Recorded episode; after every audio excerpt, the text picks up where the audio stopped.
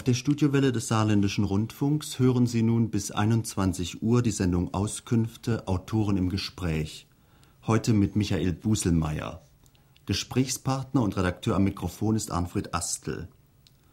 Michael Buselmeier ist durch sein medienkritisches Buch Das glückliche Bewusstsein einem größeren Publikum bekannt geworden. Dieses Buch ist im Luchterhand Verlag erschienen.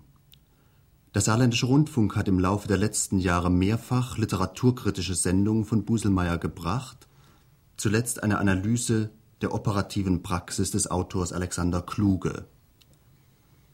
Zum ersten Mal stellt sich Buselmeier nun selbst als Literaturproduzent vor, mit einem Gedichtzyklus, der zwischen April und September dieses Jahres entstanden ist.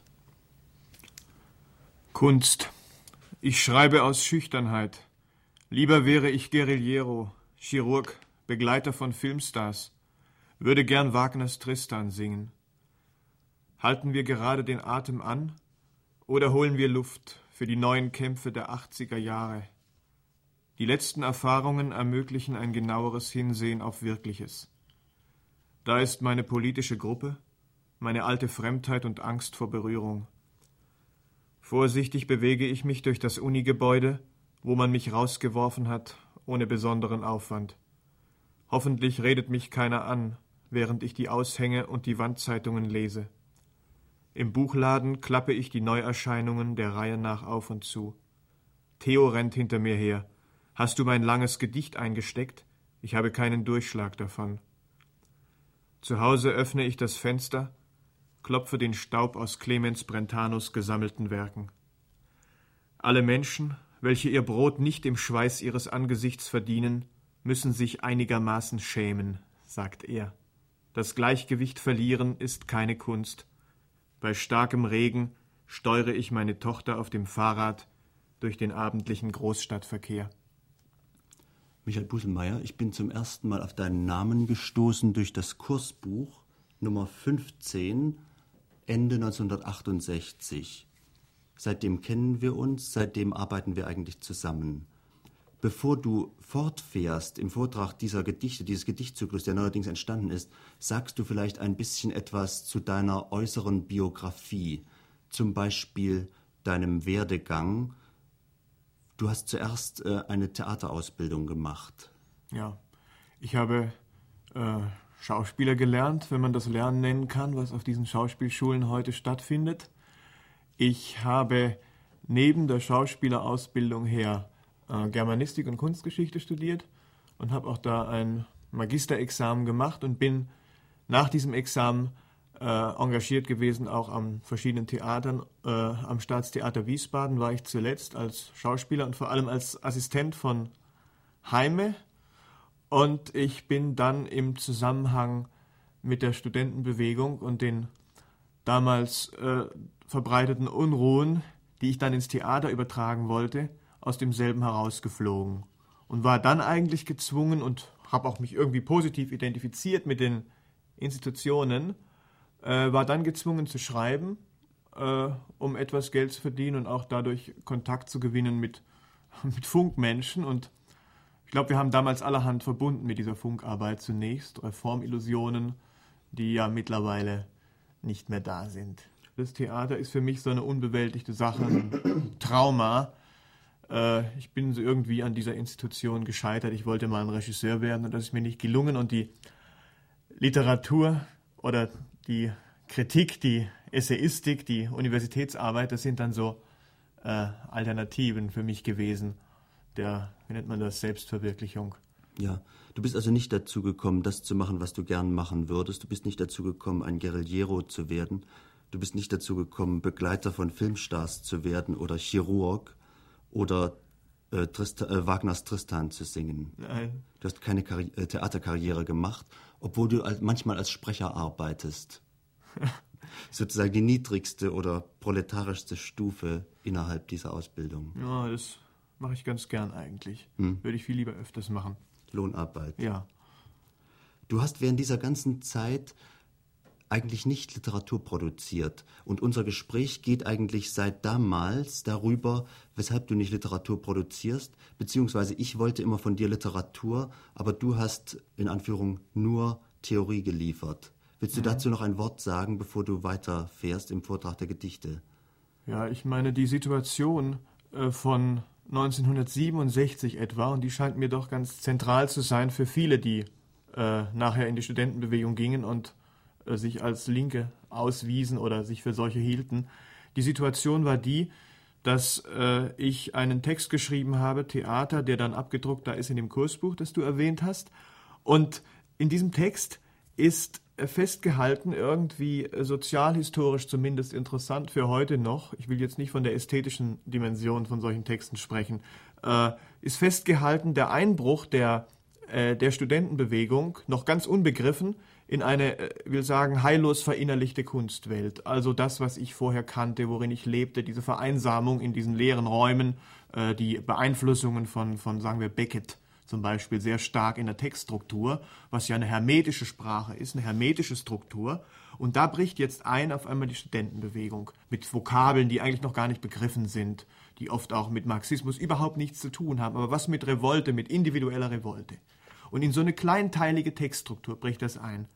Und nachher, in den äh, kommenden Jahren, war ich eigentlich unfähig, weiter zu schreiben, einfach deswegen, weil äh, ich für das neue politische Bewusstsein, äh, die, die, die theoretischen und politischen Dimensionen äh, keine Sprache fand. Diese kleinteilige, zersplitterte Textstruktur ist sozusagen der, die, der blinde Reflex der kapitalistischen Gesellschaft an ihrer Oberfläche selber und es fehlt äh, die Form, die doch bestimmte Zusammenhänge herstellt, äh, reflektiert auf innere Strukturen, das heißt also auch größere Einheiten hat. Und die hatte ich nicht. Die hatte ich jahrelang nicht.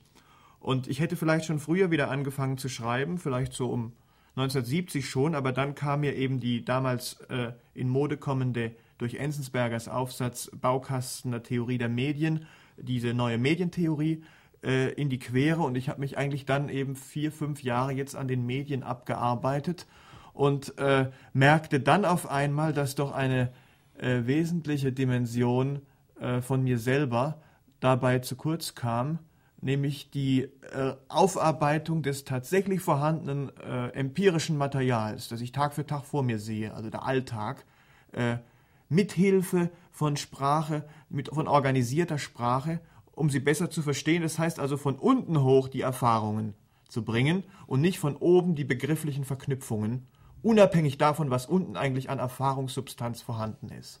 Vielleicht geben wir dafür am besten Beispiele. Okay, dann lese ich jetzt mal Texte. Selbstbetrug. Im leichten Regen, meine Tochter sitzt vor mir auf dem Fahrrad, sehe ich undeutlich auf der anderen Brückenseite zwei Jugendliche in Parkas an den Wahlplakaten der CDU rütteln. Hoffentlich erwischt die keiner. Auf dem Rückweg kann ich es genau erkennen. Mit starkem Draht befestigen die Jugendlichen die Plakatständer an den Fahnenmasten, damit kein Sturm sie fortan umwerfe. Sicherheit und Vertrauen, steht rot auf gelbem Grund. Ernies Traum. Ernie wälzt sich im Schlaf, sicher träumt er. Aber was mag er nur träumen? Wer Stifte hat und Fantasie, der malt den Traum auf. Na, Kinder, denkt mal nach, sicher fällt euch was Hübsches ein. Auf die Frage, was sie denn träumen, antworten fünfjährige Mittelschichtkinder. Ich träume vom Auto überfahren zu werden, ich träume vom Löwen gefressen zu werden, ich träume verbrannt zu werden. Ich träume im Keller eingesperrt zu sein. Ich träume davon, in einem Zimmer voller Tiere zu wohnen, wo mein Bett der letzte freie Platz ist. Wie mögen da die Träume von Arbeiterkindern aussehen, Ernie? Heidelberg Essen. Gegen Mittag liegt die Stadt summend unter mir. Ihre engen Straßen eignen sich gut zum Demonstrieren. Es gibt noch immer genügend Plätze für ein Gespräch. Aber erinnerst du dich an die Arkaden am Bismarckplatz, unter denen wir nach der Schule die ersten Zigaretten geraucht haben? Die schwingende Tür in der Vorhalle des alten Bahnhofs, die gestutzte Hecke neben der Normaluhr? An die Herrenmühle, in deren Speicher Molly hunderte von roten Plakaten für Arbeiterkontrolle zum Trocknen ausgelegt hatte? In der Plöck verdeckt jetzt ein Bauzaun den Blick auf die leere Fläche, wo noch vor einem Jahr das Kinderhaus stand, und vom Asta-Gebäude ist nur ein Wandspruch übrig geblieben, ganz oben, lang leere Brückner. Die Studenten schreiben wieder die Worte ihrer Dozenten mit. Von der Fußgängerzone aus sehe ich am Rand einer Ringstraße, inmitten von Schotter, Blech und Dreck, die dunkelgrauen Neubauten der Universität Essen vor mir, schon etwas angerostete Gefängnisse, innen bekommst du in jedem Raum Platzangst, im Aufzug blicken die Leute aneinander vorbei und es scheint völlig unsinnig, hier an die Revolution zu denken. Während des Kaputschs stand an dieser Stelle das Hauptquartier der Roten Ruhrarmee, belehrt mich Kasper, der Assistent, unsicher. Dies schreibe ich auf der Rückfahrt nach Heidelberg, während der Zug kurz vor Düsseldorf auf der Strecke stehen bleibt. Nach Düsseldorf aussteigen, schreit einer außen die Wagen entlang. Mütter reißen ihre Kinder an den Armen hoch, Frauen beschwichtigen sich gegenseitig, und ein Mann stürzt seinen Koffer aus dem Fenster, als wäre Fliegeralarm im Krieg oder Revolution. Äh, Michael Busselmeier, du hast einen Lehrauftrag in Essen. Ja, der Universität für äh, Medien- und Literaturtheorie. Und du fährst da einmal die Woche hin? Nee, da fahre ich so im Semester ein paar Mal hin und halte dann diese Veranstaltungen so im Block ab. Mhm. Und äh, die Differenz zwischen Heidelberg, wo ich so irgendwie wurzle, im ganz und gar konservativen Sinn und diesem Essen, die versuche ich dann auch durch Texte zu überbrücken, um das überhaupt auszuhalten. Äh, siehst du eine Parallelität der Struktur einer, eines längeren Gedichts mit der Struktur der Eindrücke auf einer Bahnfahrt? Äh, so, ich müsste es anders beantworten. Wenn ich zum Beispiel äh, lange Bahnfahrten mache, dann komme ich eigentlich darauf, die Zeit ausfüllen zu müssen. Und dann schreibe ich Gedichte. Und die mögen dann in gewisser Form die Struktur einer längeren Bahnfahrt annehmen, wenn man sich gehen lässt. Ja, äh, es ist ja eine, eine Art Trip, so eine Bahnfahrt. Und ein längeres Gedicht ist auch eine Art Trip. Und zwar weniger kontinuierlich und streng aufeinander aufgebaut als zum Beispiel ein deduktiver Text, ein, ein Essay oder dergleichen. Das heißt, äh, es kommt Unverhofftes herein, so wie Ausblicke aus dem Fenster, Einblicke in die Natur dazwischen kommen, so werden solche mehr oder weniger vermittelte oder und mehr oder weniger vorbereitete Bilder hineingeworfen in das Gedicht und das wird angehängt an den Zug deiner Assoziation, deiner Gedanken, die du ohne dies mitbringst. Das ist sozusagen das Förderband, das in dir läuft, dein Bewusstseinsstrom, dein Gedankenstrom. Du bist aber abgelenkt und kriegst sozusagen Realität hineingeschmissen durch Eindrücke im Abteil, durch Eindrücke durch das Zugfenster. Und ich denke, dass es eine ganz gute Öffnung ist äh, für jemand, äh, der hauptsächlich Theorie getrieben hat und hauptsächlich Analyse getrieben hat. Du bist also stärker durch Realität gestört und durch wirkliche, direkte Erfahrung. Ja, ja, das ist die, die, die, sagen wir, die Zugsituation ist sozusagen eine gesellschaftliche Modellsituation oder sagen wir eine, eine Laborsituation fast schon, nicht? Du sitzt lange Zeit mit äh, Leuten und mit äh, doch irgendwo begrenzter Wirklichkeit, also was da so in dem Abteil mit dir herumsitzt, äh, ganz eng konfrontiert und du beobachtest eigentlich viel schärfer Jedenfalls bei mir stelle ich das fest, als ich äh, gewöhnlich beobachte, wenn ich, wenn, ich, wenn ich so durch die Gegend laufe. Also es ist ein ganz, ganz konzentriertes, lang, langfrist, längerfristiges, über die Modellsituation, äh, ganze Zeit der Modellsituation hingehende Beobachtung. Und damit kommt unheimlich viel an unmittelbarer sinnlicher Wirklichkeit an dich heran. Und äh, das versuche ich jetzt zu organisieren, ja. Gib am besten weitere Beispiele dafür. Es wie Lehrer G machen schob mir Detti mürrisch die Postkarte über den klebrigen Mensatisch zu. Darauf stand in kindlichen Buchstaben Konnte die politische Arbeit nicht mehr durchhalten? Da war überhaupt kein Sinn mehr drin. Dieser dauernde Druck, weniger die politische Linie, nein, ein Fall zu sein, von Versammlung zu Versammlung getrieben, immer denselben Scheiß reden, man kann in der Schule nichts ändern, nur herein in die Partei, oh ja, diese Kampagnen, ich ein abstrakt Ding, um zu demonstrieren den volksfeindlichen Charakter des Systems, das einen Lehrer auf die Straße schmeißt, der für den Sozialismus eintritt. dann einen Monat lang in der Nonnenschule bei St. Blasien, wo er wegen revolutionärer Interpretation des fünften Tellakts rausflog. Und kürzlich las ich im Tageblatt ganz alte Wertheimer Sachen von 69. So ein dreckiger Faschist hatte die Fakten verdreht und dich als Wegbereiter des Anarchismus ausgestellt. Gegendarstellung, er ging gleichgültig weiter. Es lag ihm nichts am Weg, er ließ alles fallen. Viele von meinen Texten äh, beinhalten auch diese Situation der Zerstörung von Menschen. Also wie ist die aktuelle Situation heute? Äh, mhm. Gerade dieser linken, dieser linken Scene. Sind alles Gedichte oder Texte aus dieser linken Scene, das ist ihre Grenze und auch ihre Stärke, wenn du so willst, dass ich dieses Milieu kenne. Ich kenne ein anderes nicht. Ich kenne dieses politische Milieu der Linken seit äh, vielen Jahren. Ich sehe die, die Schicksale und die die Hoffnungen und die Niederlagen von uns allen. Und ich versuche sie darzustellen, und zwar realistisch, das heißt nicht euphorisch, nicht als Rebellion des Willens gegen die Wahrnehmung realer Verhältnisse, wie sie nun mal sind, wie das heute sehr viele, gerade äh, äh, leninistische Genossen tun, dass sie die Wirklichkeit nicht mehr sehen wollen, wie sie ist. Ich sehe eigentlich, wie äh, viele draufgehen. Und ich glaube, dass solche Texte auch die Funktion hätten, äh, das bewusst zu machen, was da passiert im Detail, in den Wahrnehmungen, in diesen Wahrnehmungen, die hinlaufen immer wieder auf Gesellschaftliches, auf Politisches, die also von der unmittelbaren Beobachtung überraschend ausgehen wollen auf äh, gesellschaftliche Einschätzungen hin, die dann sichtbar werden sollen und die eben jetzt nicht resignativ sein sollen die nicht äh, diesen, diesen Zug der neuen Innerlichkeit jetzt abfahren lassen sollen, sondern die gerade auch wieder klar machen wollen, dass es im Grund historisch positive Entwicklungen in der Gesellschaft gibt. Mögen auch die einzelnen Schicksale oft negativ sein. Nicht? Dass Leute scheitern, kaputt gehen und dass andere eben nicht scheitern und nicht kaputt gehen. Äh, du versuchst das exemplarisch zu zeigen an wirklichen Schicksalen, meist von Freunden oder Genossen. Ja, ja. Äh, die sind zum Teil abgekürzt hier, wie der Lehrer G. Oder das nächste Gedicht bei Raul.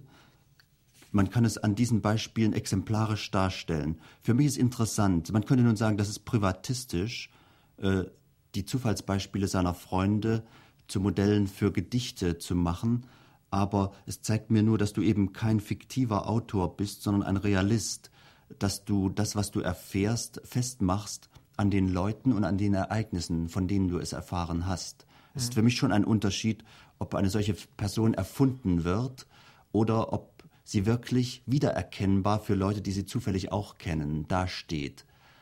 Vielleicht ist das gar nicht so wichtig, der Unterschied, aber zum Start, zum realistischen Start und zur Überprüfung der Redlichkeit eines möglicherweise fiktiven Autors ist es ganz gut, wenn man sozusagen auch diese Prüfung machen kann, dass diese Details stimmen und dass da nicht wesentliche Dinge dazugemogelt sind. Erst in einer späteren Stufe könnte man wahrscheinlich das abstrahieren und nun einen typischen Typ erfinden und den sozusagen mit der Realität verschiedener anderer Menschen ausstatten. Ja. Also ich gebe in der Tat fast immer von realen Situationen aus, die ich erfahren habe. Die ganzen Texte sind sozusagen äh, äh, organisierte äh, Tagebuchsituationen. Äh, ich kann mir allerdings vorstellen, dass man die Situation auch konstruieren könnte. Äh, unsere Gesellschaft ist ja äh, nicht so utopisch, dass man sie nicht in ihren Einzelbeispielen auch im Kopf produzieren könnte. Hm. Vielleicht wäre die andere Gesellschaft das Unvorstellbare. Aber die, das, was den Menschen in dieser Gesellschaft passiert, das ist eigentlich auch äh, fiktiv machbar. Mhm. Glaube ich auf jeden Fall. Mhm. Na, ich wollte nur mal darauf hinweisen, es ist ja offenbar der Fall, was ich sage. Mhm. Du arbeitest also nicht fiktiv mhm. und du machst nicht die idealen Modelle, sondern du gehst von der Detailbeschreibung aus, bist in diesem Sinne sozusagen traditionell auch ein Realist. Ja, wenn wir die Realismusdebatte führen wollen, was ist ein Realist? Da würde ich die, äh, die, die, die, die Dimension anders setzen. Ich würde sagen, heute gilt äh, in, in vielen Diskussionen, gerade auch um diesen jetzt neuen Realismus oder was wir heute da haben, werden einfach doch äh, Widersprüche zugewischt. Es gibt eine Form von Realismus heute unter den Schriftstellern, die, der jetzt sich affirmativ verhält zur Wirklichkeit, der, der, der, der bloß, noch, bloß noch Bestätigung ist von längst vorhergewussten äh, Tatsachen.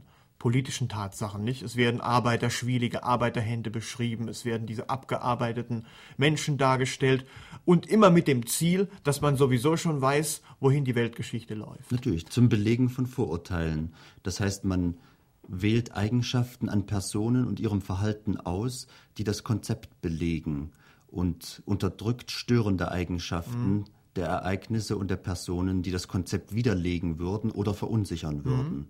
Meine, Vielleicht kommen wir doch lieber erst noch zu einem Beispiel. Und ich denke, dass das ein, ein Punkt ist, äh, den wir nicht verlieren werden. Gut. Bei Raul. Von Köln fahre ich schwarz nach Aachen. Um Düren herum kann man Kühe auf der Weide sehen. Es muss behaglich sein am Sonntagnachmittag in Düren. Später in Rauls Studierzimmer, zwischen Bücherwänden, dem Archiv, Rauls Selbstzweifeln und Freunden, schätze ich großzügig die Straßenbahnkämpfe in Heidelberg ein, ein Ventil für die tiefere soziale Krise. Ich spreche nicht von mir, meiner Angst, ich weiche vor den Problemen dieser Familie aus, ich dichte mir Stahlkugeln in die Hände. Und doch haben die Leute von der Drogenszene massenhaft Flaschen geschleudert, haben Omas mit Schirmen nach Bullen gehauen, haben sich Penner mit Kabelrohr, Rocker mit Betonplatten und Eisenstangen bewaffnet. Es gab einen riesigen Demonstrationszug, der unangreifbar war. In unsere Parolen mischten sich die Gesänge der gerade vom Wehrdienst Entlassenen, und alle erschraken, als plötzlich die lange Reihe der auf uns einprügelnden Schutzhelme durch einen blutenden Polizistenkopf unterbrochen wurde. Es ist spät geworden. Raul sagt, wehleidig schlaff. Wer fragt mich schon? Ab September bin ich arbeitslos. Wie soll ich dann meinen Tag ausfüllen? Kaputte Existenz Mitte 30. Dieser Juli ist mir abgebrannt, ich fast mit ihm, kaum einen Abend zu Hause, habe gestern Achim kennengelernt, mir hat sich alles verschoben.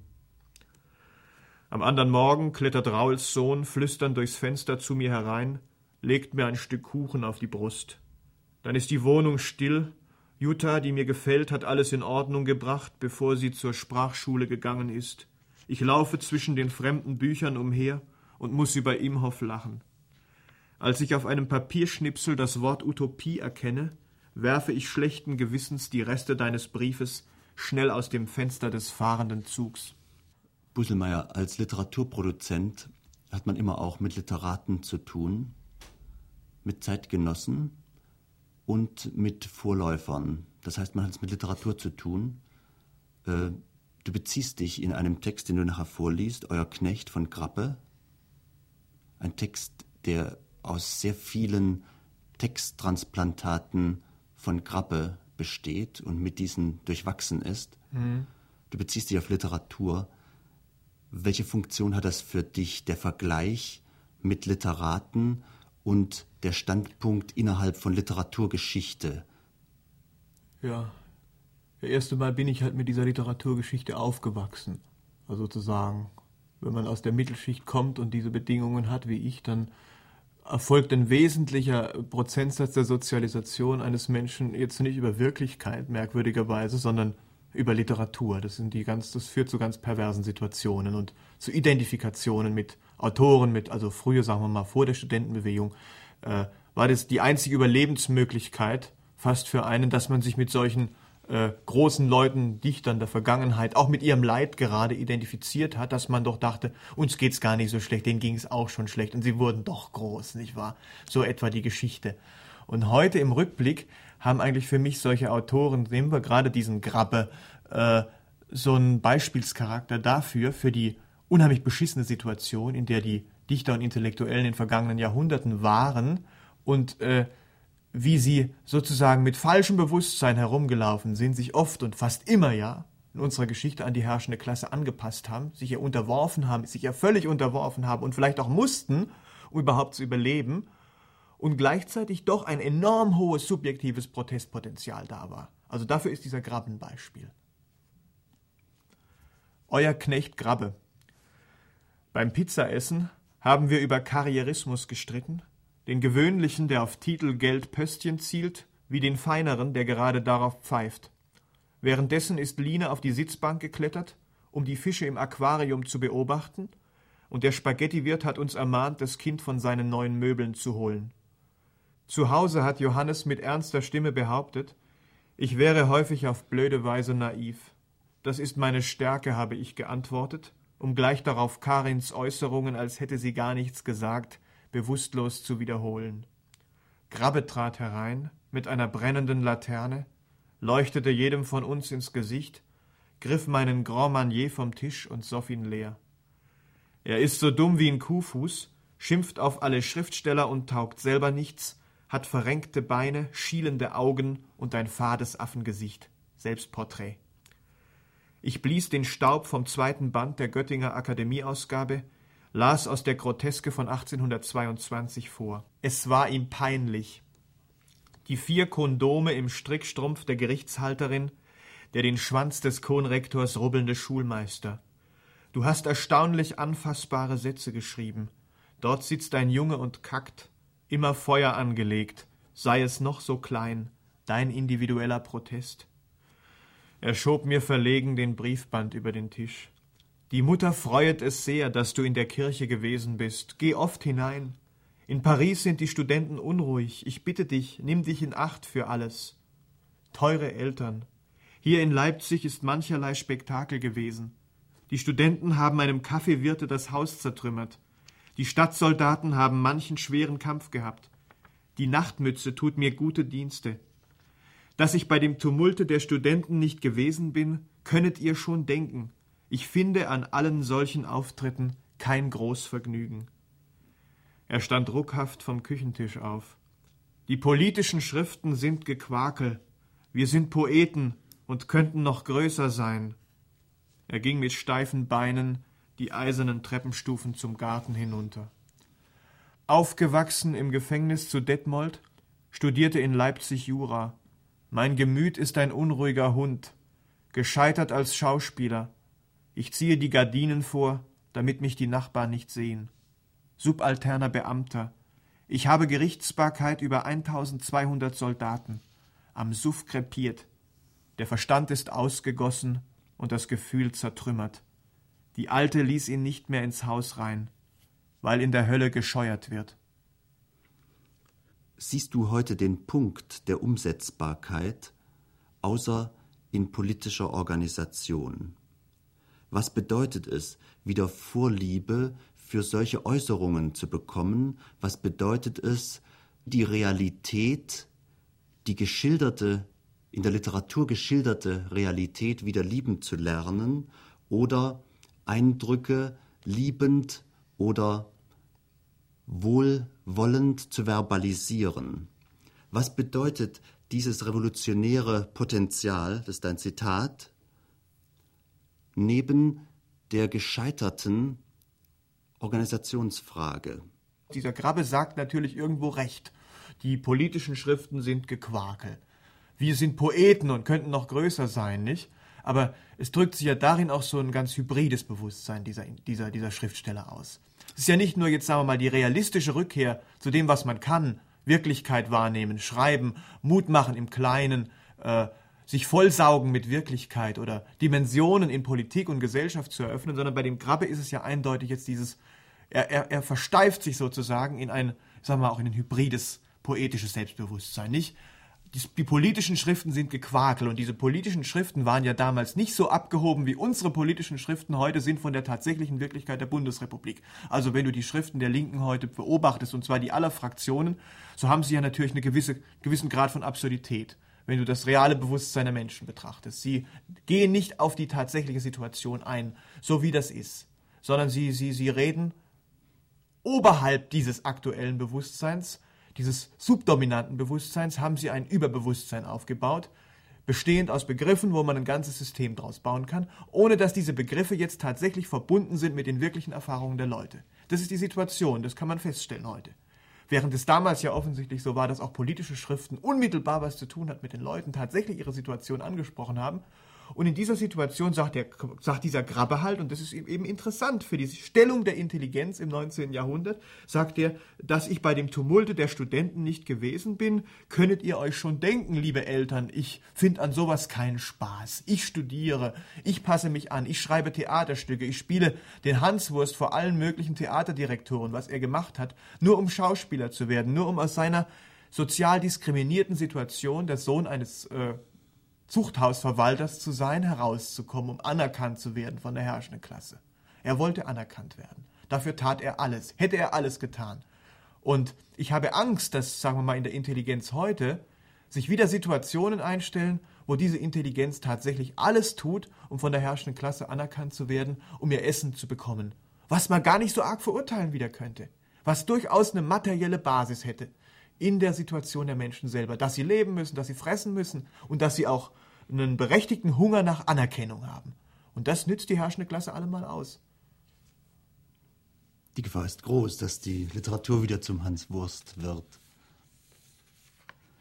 Der Titel deines nächsten Gedichts ist mehr oder weniger ironisch und heißt Dem Volke dienen. 1968 habe ich den Frühling übersehen vor lauter blauroten Fahnen und Begeisterung für die Revolution. Zum ersten Mal trug ich ein selbstgemaltes Transparent. Ich lernte mich bei Fremden unterzuhaken, Sprechchöre mitzusprechen, Flugblätter anzubieten, vor vielen Menschen zu reden. Wir werden siegen, sang Juan, und zur rechten Zeit habe ich Karin im Arbeitskreis Kulturrevolution kennengelernt. Ein Jahr später wäre ich lieber in der Baumblüte spazieren gegangen. Und jetzt schaue ich mir den Herbst an und nichts drängt mich dazu, hinter den einförmigen Transparenten herzustolpern und die Parolen vom Zettel abzulesen, dreimal rufen. Ich stehe am Straßenrand, ein Gefühl der Fremdheit, der Scham, wenn vor der Mensa einer mich anhaut, Genosse, hast du schon unterschrieben? Und plötzlich beginnen die Penner auf dem Bismarckplatz Fußball zu spielen. Erscheinung und Wesen. In der Morgensonne mein Fahrrad durch das Hauptportal des Bergfriedhofs schiebend, bewege ich mich auf das Krematorium zu und sehe über dem Giebelfeld der klassizistischen Fassade die Luft sich kräuseln und wellen wie über großer Hitze. Ich gehe um das Gebäude herum, im Heizkeller Neonlicht hinter Milchglasscheiben. Einer der neuen Spezialöfen brennt. Aus dem rechten Kamin dringt stoßweise dünner weißer Rauch. Loyalitätskonflikt. Der Student D. sitzt im Schlosshof. Für 8,50 Mark Stundenlohn bewacht er Kamera 3 des ZDF-Teams, dieses sehr teure, ziemlich unbewegliche Instrument, das er eigentlich stehlen will. Polizei in der Uni, China im Kaufhof. Als etwa 400 Studenten, in der Mehrheit Anhänger Maos, demonstrierend durch die Hauptstraße zogen, weg mit dem Polizeirektorat Bullen raus aus der Uni, kamen sie auch am Kaufhof vorbei, an dessen Fassade Dekorateure gerade drei riesige rote Transparente anbrachten. Darauf stand, unter gelben Sternen, China im Kaufhof. Nimm den da. Beim Mülleimer leeren macht er mich an. Ein großer, knochiger Kerl um die fünfzig, im zerlöcherten Wintermantel hellgrüne Augen, fragt in mein unrasiertes Gesicht hinein, Hast du nicht Arbeit für mich? Ich lege vier Mark fünfzig, zwei Schachteln Marlboro auf die Gartenmauer. Seine gefrorenen Hände stecken die Sachen weg. Wiedersehen, Herr Doktor, sagt er im Fortgehen, ohne sich nach mir umzudrehen.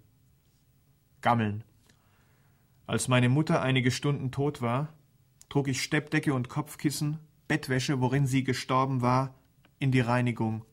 An einer Baustelle vorbeikommend, rief mir ein Arbeiter zu, Geste Gammeln. Kommunikation. Während einem Hearing in der Universität Bremen flattert dem Kandidaten das Manuskript davon, liegt inmitten des Karrees. Prüfer und Zuhörer, Vertreter verschiedener Richtungen des wissenschaftlichen Sozialismus, sehen hin. Bei kleiner Mühe könnte zum Beispiel Professor Dröge das Papier mit der Fußspitze zu sich heranziehen. Nach einer Pause kriecht der Kandidat unterm Tisch durch auf sein Manuskript zu, während ein Prüfer eine komplizierte Frage formuliert.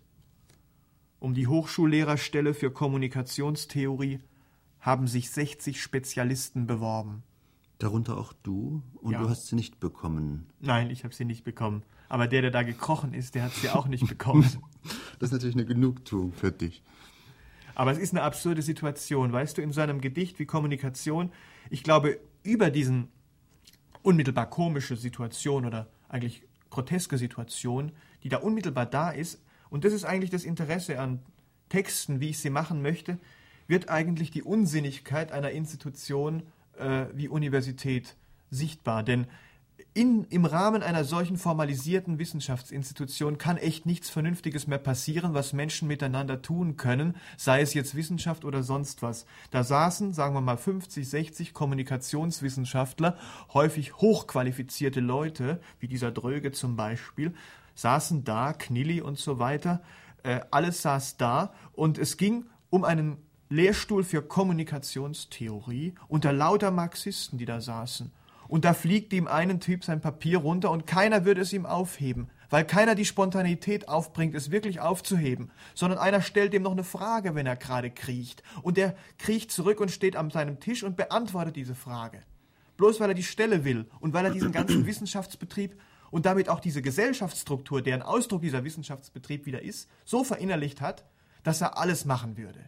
Bewusstlos funktioniert mhm. in diesem Rahmen. Ja, ja. Hast du nun in dieser Situation gewonnen oder verloren? Objektiv hast du verloren, subjektiv hast du gewonnen. Was hast du gewonnen? Du hast ein Beispiel gewonnen für das richtige Bewusstsein. Du hast wieder einmal etwas durchschauen gelernt und bist aber selbst objektiv Opfer gewesen in dieser Situation. Das heißt, du hast den Lehrstuhl nicht gekriegt, der andere allerdings Gott sei Dank auch nicht. Was ist jetzt die Rolle? In welche Rolle kommst du nun hinein? Kommst du in eine Rolle hinein eines Hans Wursts, wie der Grappe sagt, oder wie du über Grappe gesagt hast, äh, der nun als Träger des richtigen Bewusstseins und der Fähigkeit, dieses zu versinnlichen, als Literat oder Literaturproduzent gesellschaftliche Anerkennung findet? Welche politische Ausstrahlung traust du eigentlich dieser Manifestation deines Bewusstseins, dass das Bewusstsein eines, Bewusstsein eines Mannes ist, der im Äußern ja nach den Kriterien bürgerlicher Betrachtung scheitert. Mhm. Ja? Das heißt, er nimmt zu, indem er abnimmt.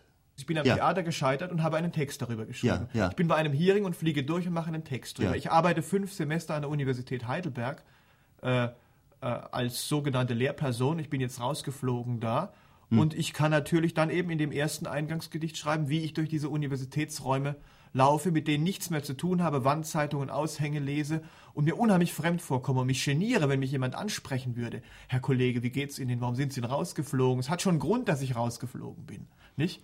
Aber dir bleibt doch eigentlich jetzt gar nichts anderes mehr über, als in diesem Sinne ein Hans Wurst im Überbau zu werden. Das heißt, in theoretischen Analysen oder als Literaturproduzent. Dir bleibt doch praktisch gar nichts anderes übrig, als dir auf diesem Gebiet einen Namen zu machen, als Literat oder als Theoretiker, als Medienkritiker. Ja. Welche Möglichkeit siehst du nun in dieser Lage, objektiven Scheiterns gegenüber den Institutionen, mhm. selbst aus deinem Bewusstseinsgewinn und aus deinem Gewinn, dieses Bewusstsein zu versinnlichen und zu vermitteln, aus dieser entwickelten Fähigkeit bei dir, selbst eine Institution zu gründen, nachdem du sozusagen vor den bestehenden Institutionen scheitern musst aufgrund dieses Bewusstseins. Siehst du irgendeine Chance, selbst eine Institution zu schaffen?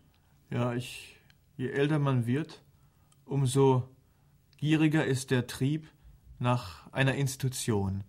Also man fühlt, man wird älter, man braucht einen Platz, wo man unterkriechen kann und dann sind diese Situationen von Scheitern, die im Augenblick, wenn sie passieren, also das von Scheitern an Institutionen, die man ja auch echt nicht mag, also mit denen ich auch nicht viel verbinde, aus denen ich auch wenig Identität ziehen könnte, wenngleich ich nicht sagen will, dass ich keine aus ihnen ziehen könnte, denn jeder zieht Identität aus den Institutionen, mag er sie noch so hassen, in denen er arbeitet.